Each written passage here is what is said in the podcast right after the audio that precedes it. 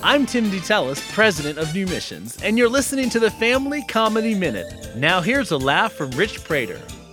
My father's kind of like, uh, you know, when dads get married, they develop that, um, you know, he was kind of big boned. He was, he was, he was fat. He was fat. I'm not gonna lie. He was, he was a man of few words. You know, he'd give me that one word advice like, "Hey, come here, don't." And a lot of people, when they find out my mother's Mexican, they start speaking Spanish to me. They go, "Oh, your mom's Mexican? Hablas español porque mí, yo quiero Taco Bell." I don't, I don't know why people do that. You know, I don't go up to some Irish guy and go, "Hey, your mom's Irish? Hey, let's river dance." This Family Comedy Minute has been brought to you by New Missions. I'm Tim DeTellis, president of New Missions, wishing you a joyful day.